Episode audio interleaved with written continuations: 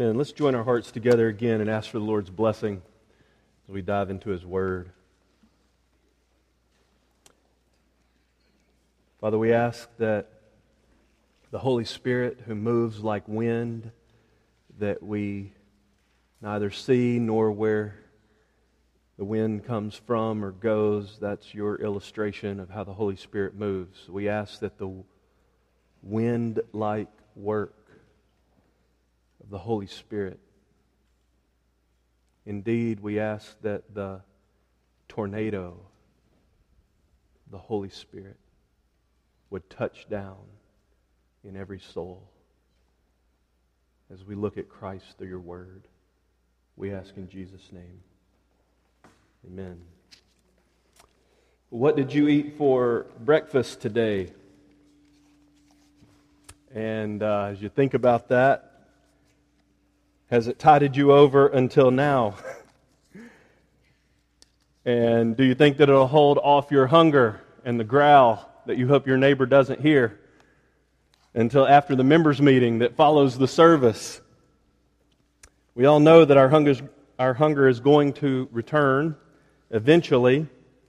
And even when we've committed the sin of gluttony and we've eaten so much that it hurts and it's hard for us to catch our breath, we know that soon enough, no matter how much we've indulged, that in just a few hours our appetite will again cause our stomachs to growl. The fuel of food for our bodies, including the ways that it wears off in just a little bit of time, is part of God's good design for how we're to live in this world. And food was created by our good and gracious, all providing God to be a parable of another work that sustains and never wears off the work of the grace of the gospel of Jesus Christ. So here's kind of the upshot of the sermon before we turn to the word. When God's great grace is gobbled down, the human heart is gladdened with great gratification. The more grace you gobble, the more glad your heart is, and the more great your gratification and glorification of God. With that in mind, our sermon text is Hebrews chapter 13, beginning in verse 9, the final chapter of the book of Hebrews. It's toward the end of the Bible. If you go to Revelation and back up a few books, you'll find yourself in Hebrews and go to the last chapter. We'll pick up chapter 13 and we'll begin reading in verse 9. Grace Church, hear the word of the living God. Do not be carried away by varied and strange teachings for it is good for the heart to be strengthened by grace, not by foods, through which those who were so occupied were not benefited. We have an altar from which those who serve the tabernacle have no right to eat. For the bodies of those animals whose blood is brought into the holy place by the high priest as an offering for sin are burned outside the camp. Verse 12. Therefore, Jesus also, that he might sanctify the people through his own blood, suffered outside the gate. So let us go out to him, outside the camp, bearing his reproach. For here we do not have a lasting city, but we are seeking the city which is to come, the word of the living God. And Lord, we, Lord willing, we'll have two sermons on this text today and again next Sunday. And today's focus will take especially that phrase in verse 9 it is good for the heart to be strengthened by grace and not by foods and try to tackle it contextually. What in the world is he talking about and how does it apply to our lives? And then lord willing next sunday we'll focus mainly on the end of the passage going out to jesus outside the camp seeking the city which is to come. And today there's just two points that we are asking the tornadic work of the holy spirit to touch down in our soul the first is the title of the sermon. It's found on a little blue handout Strange Teaching versus Strong Grace. That comes right out of verse 9. Point number one strange teaching versus strong grace. Those things are diametrically opposed. Verse 9 says it again do not be carried away by varied and strange teachings, plural. For it is good for the heart to be strengthened by grace not by food. Strange teachings versus strong grace. In one sense, we could say that the storyline of the Bible is a storyline of meals and food and diet and menu. In fact, you can trace the storyline of the entire Bible, Genesis all the way to Revelation, through a series of five main meals. And let me just give you that big picture, and then we'll drill down into this passage. The first meal of the Bible is where sin entered the world through the meal of the forbidden fruit in Genesis chapter 3. And then another significant meal is found in Exodus chapter 12, the Passover, remembering God's mercies and his rescue and redemption of his people. Bondage and slavery, Exodus 12. So, forbidden fruit and the Passover. And then we go all the way into the New Testament, Matthew 26, when the Lord Jesus sits with his disciples on the eve before his crucifixion at the Last Supper instituting the new covenant in his blood and this memorial meal that represents the great crosswork for our redemption. And then the fourth meal, the forbidden fruit, the Passover, the Last Supper, and then 1 Corinthians 11, the Lord's Supper, which we celebrate here weekly as a remembrance of who Christ is and what he's done for us, but also an anchor of the soul pulling us heavenward, looking forward to the day of his return. The Lord's Supper today we'll observe following the service in our members' meeting. But all those are foreshadows of the great meal to come, Revelation 19, the marriage supper of the Lamb, when we sit down with our Savior, now glorified, and we'll see the prints in his hand and his feet, and the thorn mark, uh, the spear mark in his side, and the thorn marks on his brow. The forbidden fruit, the Passover, the Last Supper, the Lord's Supper, and the marriage supper of the Lamb. The Bible can be traced through the storyline of those meals. We could also go much deeper. God has apparently great uh, affection for the way meals play out and all that they signify in the work of His grace and the lives of His people.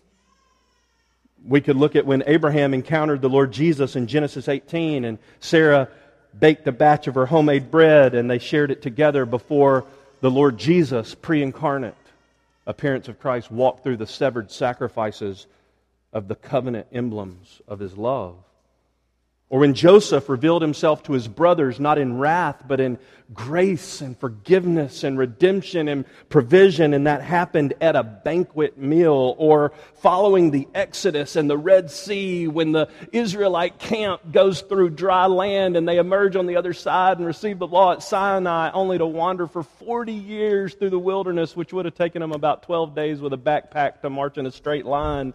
But God, for 40 years, day after day after day, provided for wayward Israel as they wandered in the desert, giving to them every single morning a meal of manna as a symbol of his love and his provision. And the people of God were commanded to celebrate time and again the stories of God's grace on an annual basis as he had rescued them, and they were to look back and to teach their children the work of his grace in the times of their fathers during various feasts that they were to observe. And Jesus' first miracle when he comes to earth, changing the water to wine, happened at a wedding feast. And on the day of his resurrection, Jesus reveals himself to two men who were walking on the road to Emmaus. They finally get to his house and they recognized him in the breaking of the bread. And the Holy Spirit was compelled to give the Apostle Peter, of all things, a vision as he sat on the house of Simon the tanner by the sea in Joppa. And in that vision, Peter saw, I think, uh, Cozy Corner's entire menu spread out in front of him. And God was saying to him, kill and eat. The meal symbolized the gospel to the nations. And the New Testament church devoted themselves, how many countless millions of meals have God's people prepared and spread out on their dining room table, inviting others of God's people to their own space to have koinonia together and fellowship together over meals because we find that pattern in Acts 2 and Acts 4 and so on through the New Testament. The Apostle Paul instructed the church in Corinth to eat and drink to the glory of God, and one glorious day, sin's curse, which was introduced into the world through that first meal will be fully and finally reversed as the people of God dwell in the unbroken presence of God, enjoying the limitless provision of God in Christ when we sit down at that banquet of the marriage supper of the Lamb. So, again, you could go even much deeper than that little survey. In fact, the entire Gospel of Luke is structured around 10 meals. And Robert Karris has written a commentary on the Gospel of Luke titled Eating Your Way Through Luke's Gospel. In chapter 5 of Luke, Jesus ate with tax collectors and sinners at Levi's house. In chapter 7, he had dinner at Simon's with a sinful woman. In chapter 9, he feeds the 5,000 out of a little basket of a boy's lunch. In chapter 10, he reclined at the table at Mary and Martha's. Chapter 11, he had dinner at the Pharisee's house. Chapter 14, he ate a Sabbath meal at another Pharisee's house. Chapter 19, he supped with Zacchaeus after he brought him down from the tree. Chapter 22, he engaged in the Last Supper. 24, he showed himself to the men who were on the road to Emmaus. And again, in the final passages of the Gospel of Luke, the risen, glorified Jesus ate a meal in the presence of his disciples to prove, yes, glorified and risen, but also ever human. This is what the author of Hebrews is getting at. In Christ, in his gospel grace, we have a gospel meal that nourishes the soul and strengthens the heart. That's verse 9. Don't be so occupied with food. There's a specific kind he has in mind because it's good for the heart to be strengthened by grace. All those meals I've just described, 10 in Luke and dozens from Genesis to Revelation, those main five meals that show us the structure of the whole Bible, they all are symbols and emblems and parables of the deep work of gospel grace. That's what the author of Hebrews is getting at in verses 9 and 10. He's not merely talking about food and menus and your favorite restaurant or your favorite uh, meal that your mom would cook for you, but he's talking about a distinction between law righteousness and gospel righteousness. He's talking about the difference between works based religion and blood of Jesus purchased salvation. And he uses food to put it right in our face. He says in verse 10, We have an altar from which those who serve the tabernacle have no right to eat. Those are the two meals that the author of Hebrews have in mind. You either eat this food that was sacrificed to idols, bodies burned outside the camp. Those were not eaten. Those were not the meals. But he's using the whole kind of Levitical sacrificial system and the food that would come out of that, including those bodies and carcasses that would be burned outside of the city. He has that meal in mind, and he has the meal that remains right here, right now, and someone right next to you might now be nibbling on it. The meal that comes from the tree, from the cross, from the bounty of Christ, from the overflow of his endless provision for his people. So the meal that comes from the temple court sacrifices or the meal that comes from the tree cross sacrifice. Verse 9 strange teaching. Do not be carried away by varied and strange teaching. Don't be lifted up, picked up, taken away by the varied and strange word. That is the teaching that says that any sacrifice other than the sacrifice of Jesus Christ on Calvary's cross for the redemption of your soul as he bore the wrath of God and transfers to you his righteousness on the condition that you believe in him alone for the forgiveness of your sins and you turn from every other form of so-called righteousness asking that he clothe you with his own merits to present you favorably before God. Any teaching about any sacrifice that you or somebody else performs other than the sacrifice of Christ will never satisfy, but Jesus, Jesus will satisfy and strengthen your heart forever. We could say it this way You cannot consume enough of the carcasses of the tabernacle to be made right with God. We could put it another way. If you seek to earn God's righteousness, let's put it in less churchy, preachy talk if you want God to like you, you got to begin with the realization that there's no good reason that he should. You got to begin with a sober awareness that the gospel has to tear you all the way down before it can begin to build you up. If you want God to like you, if you want what Romans 5 calls the enmity that's between you and God to be taken away, and if you want favor and fellowship and adoption into his family, if you seek to earn righteousness by the works of the law, you will be doubly ruined. You will be dissatisfied here. Nothing in your life will ever touch that deep spot in your soul that lets you rest. And some of you, I fear, are spinning your wheels constantly trying to have that inner ache satisfied. If you seek to earn righteousness by the works of the law, you're going to be doubly ruined. You will be dissatisfied here. Nothing will scratch that itch here if the law and your effort and your goodness and your religion and your prayers and your Bible study, it's one thing to be saved from your heinous acts. It's another thing to ask God to save you from your best deeds. You cannot fit through the narrow door holding all your good works. You have to be saved from your righteousness. You have to be saved from the best you've ever done. The best thought of God you ever had is polluted with sin and our depravity. You will be dissatisfied here. That's part of the double ruin, but you will be damned hereafter if you trust in law righteousness. So the passage works like this in verses 9 and 10. Gospel grace and works righteousness are diametrically opposed. In fact, it says they were never benefited. We'll get to that in a moment. Gospel grace and works righteousness are diametrically opposed. You cannot have both and. You cannot help God save you.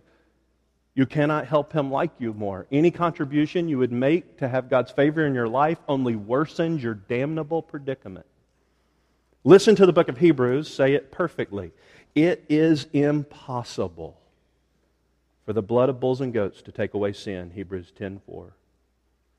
On the other hand, the human heart is savingly satisfied but not only savingly satisfied, continually strengthened. That language comes right out of verse 9. Continually strengthened by the grace of God purchased for us in the gospel of Christ. And I get that right out of verse 12. The Jesus who hung on the cross to sanctify his people through his own blood suffered outside the gate. That's what he got in mind. You can be savingly satisfied. Your ache here and your life hereafter continually strengthened by the grace of God purchased in the gospel of Christ. Now, just like a fine meal satisfies your hunger, I hope you had a good breakfast today. And just like a fine meal satisfies your stomach's hunger,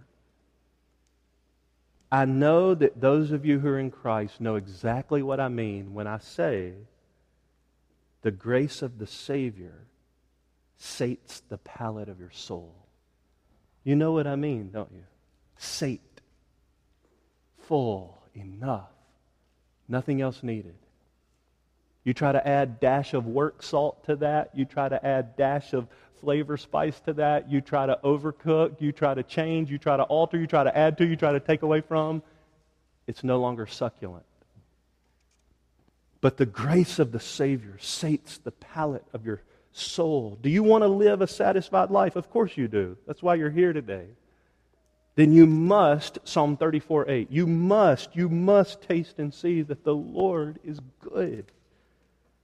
And the first meal that God invites you to, and that statement in and of itself is worth a thousand sermons, that God would invite any of us. I'll never forget being wrecked by Psalm 15. Who may dwell in your tent? Who can live with you, O God? And the chapter gives a positive answer. If that doesn't wreck us, then I don't know that we've read it. We're asking the living God who can move into his house knowing that we crucified his son. God invites us to a meal, and the first meal He invites you to is to taste Him in the gospel. If you don't show up at that meal, you never taste His grace. You can't do an end around Jesus to come into favor with God. It's beautifully illustrated in those 10 meals in Luke's gospel that I told you the gospel is really built around that framework. Let me use one of those meals as an illustration to try to drive home what I believe the author of Hebrews is getting at. This never benefits you. That is, works righteousness, temple sacrifice, works religion, law righteousness. It never takes away sin, Hebrews 10.4, or Jesus who suffered for us outside the gate beautifully illustrated in really all the meals in Luke's gospel. Here's one from chapter 7. You remember when Jesus goes to the house of Simon the Pharisee? And he's eating there, and in walks the woman. the woman. Everybody knew her reputation. She was known for her loose living and sexual deviancy, promiscuity. Do you remember that the text tells us the omniscient Jesus that we prayed about a moment ago, prayed to a moment ago, he knew Simon's thoughts. Simon never said a word. Jesus knew his thoughts. And what was Simon thinking? Simon was thinking if he knew what sort of woman she was, he wouldn't let her touch him. How was she touching him? She barges in the door. This couldn't have been their first encounter. You just read the text and you figure that out when Jesus starts to apply his words to Simon. You know it wasn't their first encounter. She barges in the door. She throws herself at his feet as he's reclined at the table. Her tears are wetting his feet. With her hair, she's wiping, she's kissing his feet. And then Jesus says to Simon, knowing his thoughts, Simon, who do you think will love more? The man forgiven a debt of, let me use our economy, $500 or $500 million? Who do you think will love more, Simon? Well, obviously, Jesus, the man forgiven 500 million. When I came into your house, Simon, you didn't kiss my feet. You didn't weep at my feet. You didn't wipe my feet with your hair. But do you see this woman? Oh, she loves much because she's been forgiven much. Your faith has saved you. This is the gospel meal that Jesus invites you to. He brings you there first. You got to be like that woman before you get any of the other bounty of Christ. You got to come and say, 500 million is a drop in the bucket compared to the debt that I owe to you, oh God. And you got to come hearing these words. We read it. Oh, Lord, Keep your servant back from presumptuous sin. Acquit me of hidden fault. I'm guilty of great transgression. That's why we read that verse. That's why we read Romans 8 1. There is therefore now no condemnation for those who are in Christ Jesus. You got to hear the Lord Jesus say, Forgive them, Father, as he bleeds and dies for your sin. They know not what they do. Until you meet Jesus at that meal, you get no other bounty. That's step one, and there is no step two until you meet him there. Anything other than Jesus Christ as the sum and substance of God pleasing religion is strange and varied doctrine that is to be avoided. It is to be decried. We should pronounce anathemas on it. It is to be condemned. Period. John Calvin was meditating on our text in Hebrews, and he says, There is no other simple and unmixed truth but the knowledge of Christ. He who takes not a straight course to Christ goes after strange doctrines, the church of God will always have to contend with strange doctrines. And there is no other means of guarding against them but by being fortified with a pure knowledge of Christ. Do you think he's trying to make a point? Anyone who does not take a straight course to Christ is a wanderer. It's exactly why this passage follows verse 8 in Hebrews 13. Jesus Christ is the same yesterday, today and forever. Don't be carried away by any varied and strange teaching. Geoffrey Wilson said of our text, what the author calls varied and strange teachings are, quote, any teaching which lead us away from Christ. I feel like Samuel Rutherford right now. At least I feel like I can identify with what Rutherford said when he said, I walk a thousand miles to the ocean of Christ's bounty. I come back to the people of God and say, Look how beautiful he is. Meanwhile, it's all trickled out of my fingers, and I'm trying to show him his beauty and bounty. And Rutherford said, Ah, I get it. Unless you go to the ocean for yourself, your jaw will never drop. You will never be taken by his beauty and grandeur. Friends, that's why Geoffrey Wilson and John Calvin and every other commentary I read on this text says Jesus. Isn't that verse 13? Go to him. Let us go to Jesus. Go out to him. So, number one, strange teaching versus strong grace. You want strong grace. I've told you where to find it. But let's look at it the way the text presents to us. Our second and final point is the sacrifice that sanctifies. Verses 11 and 12. Let your eyes fall there. For the bodies of those animals whose blood is brought into the holy place by the high priest as an offering for sin, are burned outside the camp. Therefore, Jesus also, that he might sanctify the people through his own blood, suffered outside the gate. 1 Corinthians 6 says that your stomach was made on purpose. God could have done it a trillion ways but he put a stomach inside of you. And the reason he put a stomach inside of you, 1 Corinthians 6, is your stomach was made for food, and then God correspondingly, in his great grace, created food for your stomach. That's 1 Corinthians 6, 12, and 13. But that passage goes on to say both of those things will perish. They exist as a parable for the palate of your soul.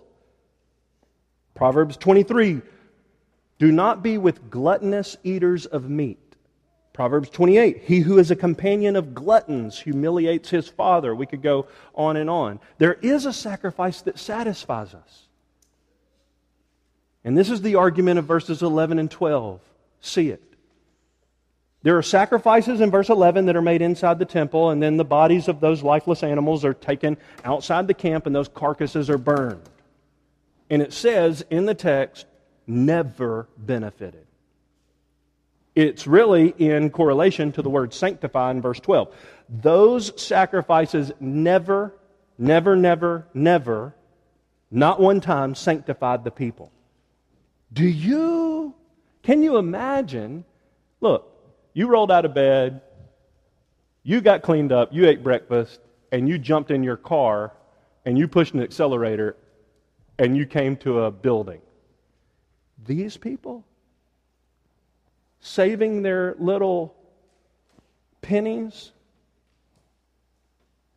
and going to buy these acceptable sacrifices, sometimes provided for them near the temple, sometimes not, and then taking those to the priest and just longing desperately that they could have what so many in this room share right now, and by God's grace, don't ever let us take this for granted the knowledge of sins forgiven. They didn't, they couldn't imagine, and so they're just, oh, let the sin sacrifice and the removal of that sin demonstrated by taking that carcass outside the camp. Oh, God, let my sin be gone.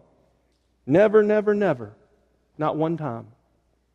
We've already read Hebrews 10. It's impossible for the blood of bulls and goats to take away sin. But the argument of verse 12 is this in the Bible? Christ suffered outside the gate. That, on purpose, with an intention, that he might sanctify the people through his own blood. And he forever did that. Hebrews, again, beautifully explains this.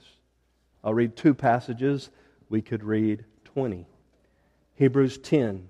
By this will, the will of God that His Son die for your sin as a righteous sacrifice, as a sinless sacrifice. By this will we have been sanctified, Hebrews 10:10, through the offering of the body of Jesus Christ once for all. The same thing is beautifully, gloriously unfolded in Hebrews chapter 9. For Christ did not enter a holy place, i.e. Jerusalem's temple, made with hands, a mere copy of the true one, the heavenly but Jesus entered into heaven itself now to appear in the presence of God for us. Hebrews 9:25. Nor was it that he would offer himself often as the high priest enters the holy place year by year with blood that is not his own.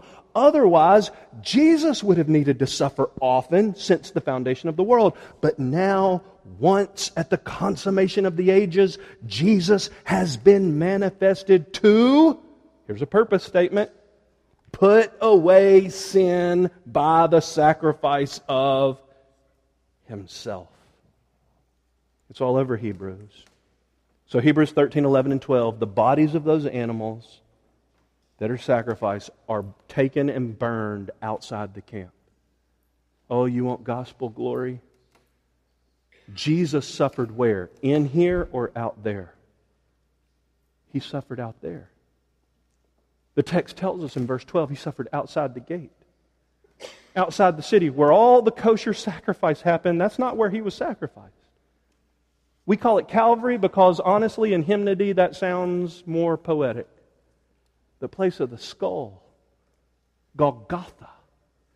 He went out there, that guttural Golgotha. He went out there where he bore the wrath of God. What else was out there? Carcasses galore, blood all over the place, bones that had dried up in the noonday sun, and others that were still fresh and smelled of decomp.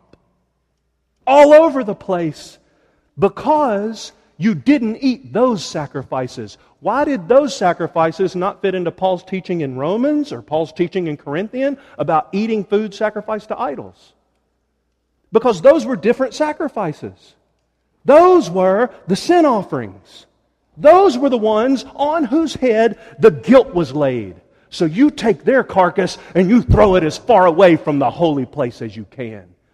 But Jesus, who is the true temple and the real holy place, took our sin on himself and marched his mighty self with a beam on his back outside the camp and took our sin on himself and bled and died for our forgiveness outside the camp. That's 2 Corinthians 5. He was made sin for us who knew no sin, that we might be made the righteousness of God in him. You want fellowship with God? And trust me, you want fellowship with God. You must meet him at the cross. This text tells us not only where he suffered, not only why he suffered to sanctify us, but also what we are to do about it. Verse 13 let us go out to him outside the camp. Let us never leave the place where our redemption was won. We don't need crucifixes. He's not still suffering. He is risen gloriously from the dead as the conqueror of sin and as our living righteousness. So let us go out to him. Let us go to the doorway where we meet God and have fellowship with Him. Let us kneel down our souls before the cross where Jesus bled and died for us to bring us in safely to the presence of God. Go to Him. I mean, go to Him. This is what Calvin and Geoffrey Wilson and all those other people I could have quoted were talking about. Anything that takes you away from Christ, forget it. I'm going to confess to you that I have had the greatest quandary as a preacher of the Bible. Because in 2007, a year into Grace Church's existence, we start preaching series like Toward a Christ Centered Theology of Scripture. Nine parts, Genesis to Revelation, trying to see what Jesus saw, which David Tucker preached to us last Sunday that Jesus said the whole Bible's about Jesus. So my quandary comes out in so many broken ways, and one of those is in places like elders' meetings where I'm saying, I only have one sermon. If they keep coming back, that's all we got. To which Jim Suggs, good dear brother, not only prays for me, but goes home and agonizes with me over our many, many, many limitations, and he writes me the most loaded note I've ever gotten. Christ in him crucified. Nothing else, brother, exclamation point, ever, exclamation point. 1 Corinthians 2 2. If whatever you're doing in your religious exercise is not taking you to Jesus and Him crucified, quit that. Go to Him. Go where Jesus is. Go to him fresh where he suffered for your sanctification. Go to the place where he died for your sins. Go see how level the ground is at the foot of the cross. Go see that there's nobody better and nobody worse than you. Go see that it took the blood of the Son of God outside the camp to have sin rid from you. Get away from rituals and law and self righteousness in your effort to cleanse yourself before God. Stop counting quiet time points and church attendance and anything else you do or don't do as your righteousness. Get outside of the system of temple that depends on human effort to make you right with God. Go away from those things. Run as fast as you can from every effort that you could conjure up to accumulate your own righteousness. Turn away from all your sin, but also plead with God to save you from your best deeds. Ask God to forgive you for trying to meritoriously win His favor, or when you sin, to wait out your sin before you ask forgiveness to show God how serious you are about it, which in itself is sin on top of sin, which doesn't pay Him back. Ask Him, agree with Him, ask God who is your righteousness in Christ, to cleanse you of filthy rags, which is your best work of righteousness. Positively go to Him. Run to Christ Jesus. Flee to His cross. Go to the place where He suffered for you. Go outside the camp. Go bear His reproach. Embrace the Savior who suffered for your sanctification to cleanse you from your sin, to clothe you with His own righteousness, that He may present you holy and blameless before God. And if you have fled to Jesus from refuge from the wrath to come, fled to Jesus for refuge from the wrath to come. And if you have fled to Jesus for cleansing from your sins, then prove it by fleeing all over again to Christ and continue to flee to Him. Let us go, verse 13, to Him is a present passive. Let us continue to go to Him. The best evidence that you or I have ever turned to Christ is that you are continuing to turn to Christ. If you don't love Him today, then you never loved Him before today. He is the sum and substance of all true God honoring religion. Well, in application, there are three things that I'd like to say, and obviously we could say 300. But I want to try to bring gospel grace down to the nitty gritty of some of our lives. I want to say uh, that I know a couple of the things that I'll apply are uh, sensitive and Lord help us. And the first one fits in that category, and that is food was made for your enjoyment and not your enslavement. It's not the main point of the passage, but it certainly is an application. How did sin enter the world? Sin entered the world through a meal. So it's no surprise that food continues to be a source of temptation and sin for those of us who live in this sin torn world, and Christians are not exempt from those challenges. But it has been said accurately that, Christian or not, most people in every culture, we heard about the Southeast Asians who uh, are nominal in their religious practice, but probably still bow down five times a day, even nominal ones. But it has been said that all people in all places of the world usually worship most fully three times a day breakfast, lunch, and dinner, anticipating, salivating. And when we finally belly up to the table, indulging not only in caloric intake, but really in worship and praise, terminating our delight in every bite that comes into our mouth. Food is essential for your diet, but it is ensnaring as your deity. Whether you eat or drink, and when you eat or drink, do that to the glory of God. So I just want to say by application if you are enslaved to food, either in overindulgence or in avoidance, please confide in somebody in this body and we will pray for you, and we will pray with you, and we will walk with you. And out on that bookstall, there are little booklets by New Growth Press that are so gospel laden on the struggles that we all have in different extremes, trying to live in God's world, God's ways. Some of those are related to food and eating disorders and things like that. That's application number one. That is, food was made for your enjoyment, not your enslavement. And you can be enslaved in overindulgence or in avoidance. Number two, the Word of God and God the Word are the richest affair. Jesus is the best portion. I've tried to drive that home already, so the application simply would be this Contrary to the hundreds of programs that have emerged in my lifetime alone, when it comes to caloric intake, there is no such thing as a Christian diet. There may be Christians who diet, but do not fall prey to superstitions that trifle and masquerade as scriptural truth. That's varied and strange teaching. Kent Hughes says it well. The little Jewish church that received this book of Hebrews was not only harried by the imminent threat of persecution, but was also assailed within by the succumbing of some in the congregation to a strange teaching that combined esoteric eating practices with their Christian faith. Hughes goes on. No one knows exactly what the practices were, though we do know that some held that their sacred menu would make them better Christians. Colossians 2:20 destroys that nonsense. Grace is like water. It works on gravity. It flows downhill. And folks who are proud about their menu or whatever else are standing in opposition to God. He gives grace to the humble, Kent Hughes would say. Legalisms, even, even little ones, such as dietary rules, impede grace.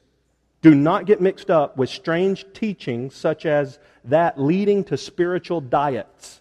Our nourishment comes from grace, which comes directly from the cross of Christ.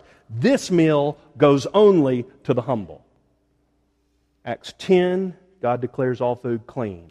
Mark 7, Jesus, do you not understand that whatever goes into the man from outside cannot defile him because it does not go into his heart, it goes into his stomach, and it is eliminated? Thus, Jesus declared all food clean. And he was saying that which proceeds out of the man is what defiles the man. At this point, John Calvin reminds us again strange doctrines proceed from ignorance of Christ. John 4:34 is the food we all want. This is the, this is the Christian diet if there is one. My food is to do the will of him who sent me and to accomplish his work. John 4:34. True Christians long for that kind of food that Jesus fed upon. Not only the word of God, but God the word. To use the Bible as a window, not as an end in itself. We're not bibliolaters. This is an inspired record, but it's a window through which we see God the Word. The Word was made flesh and dwelt among us. The Word of God not leading us to God the Word is not the Word of God read rightly. To the true Christian, God's Word is sweeter than honey, more desirable than gold. Like Jeremiah, when we find Scripture, Christians are the ones who want to eat the words of God because they're a joy and delight to our heart. But as succulent as the Word of God is to the taste of a real believer, it is God the Word that is the sweetest nectar to a sanctified palate. That's why Jesus said, John 6 51, and he had manna in mind I am the living bread that came down out of heaven. If anyone eats this bread, he will live forever. And the bread which also I give for the life of the world is my flesh. Our spiritual food, Kent Hughes. You want to know your diet? Here it is. Our spiritual food is nothing less than the life of Christ. We are ever inclined to seek the enjoyment of religion in something external, yet it's only to be found in fellowship with Jesus. Third and finally, by way of application, benefit your heart. I love that word. It's used negatively in our text, by which those who were so occupied were not benefited. Clearly, the Holy Spirit is saying to us, Don't you want to benefit? Third and finally, benefit your heart by seeking God's beloved Son. Verse 9 They were not benefited by religious duty. Their whole lives were devoted to empty religious systems. They were very careful. They invested time and money. They were sincere about their sacrifices. They meant it with all their heart. But, friends, sincerity does not save anybody. Jesus saves. They were never benefited. Verse 9. And oh, what a devastating day it would be if any who heard sermons like this, especially time and time and time again, never fled to Jesus, never sought the beloved Son of God. One writer, it's Geoffrey Wilson, said, Those who continue to serve the tabernacle have any semblance of works righteousness in them, debar themselves from any part in the offering of Christ. Turn from everything, turn to Jesus. John Owen, probably the, the prince of the Puritans, said, When the Lord Jesus suffered outside the gate, he left the city as an illustration of all unbelievers who would remain under the wrath of God. You stay where the temple works righteousness is, you get John Owen God's wrath. God is lovingly wooing every one of us right now not to waste our life. We can say it from the text. He wants us to benefit.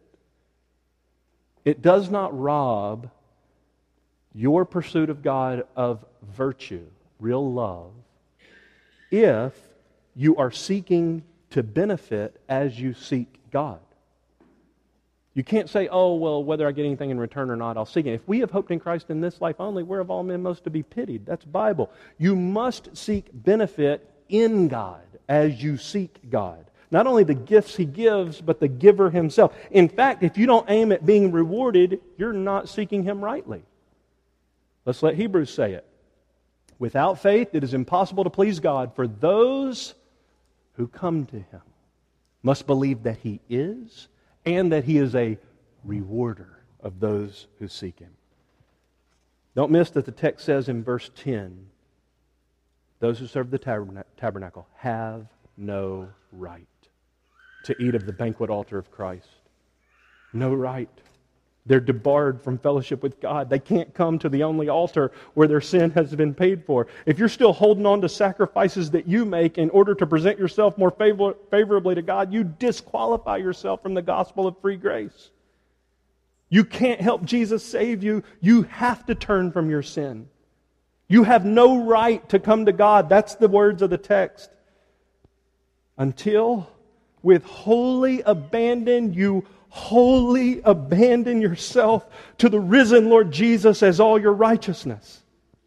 The text is not inducing anybody to passivity. It's not just saying trust Jesus and so what. It's saying trust Jesus and then 13, go to him, go to him, keep going to him, bearing his reproach. Well, Lord willing, that will be our focus in the sermon to come. Because Jesus suffered outside the gate, He's available to the whole world. He went out there where those Gentiles were. He's available to you right now. He's enough for you right now. Come, you who hunger. Come and buy and eat without price. Why would you spend your money for that which does not satisfy? Listen carefully to me, says the living God, and eat what is good and delight yourself in abundance. Isaiah 55 2. Let's pray together. Father, it is our choice privilege to let our eyes fall on your inspired word and to hear the contents of it brought out for us. And Lord, I confess that in this feeble attempt to unfold the majesty of your Son and the saving righteousness of the Lord Jesus,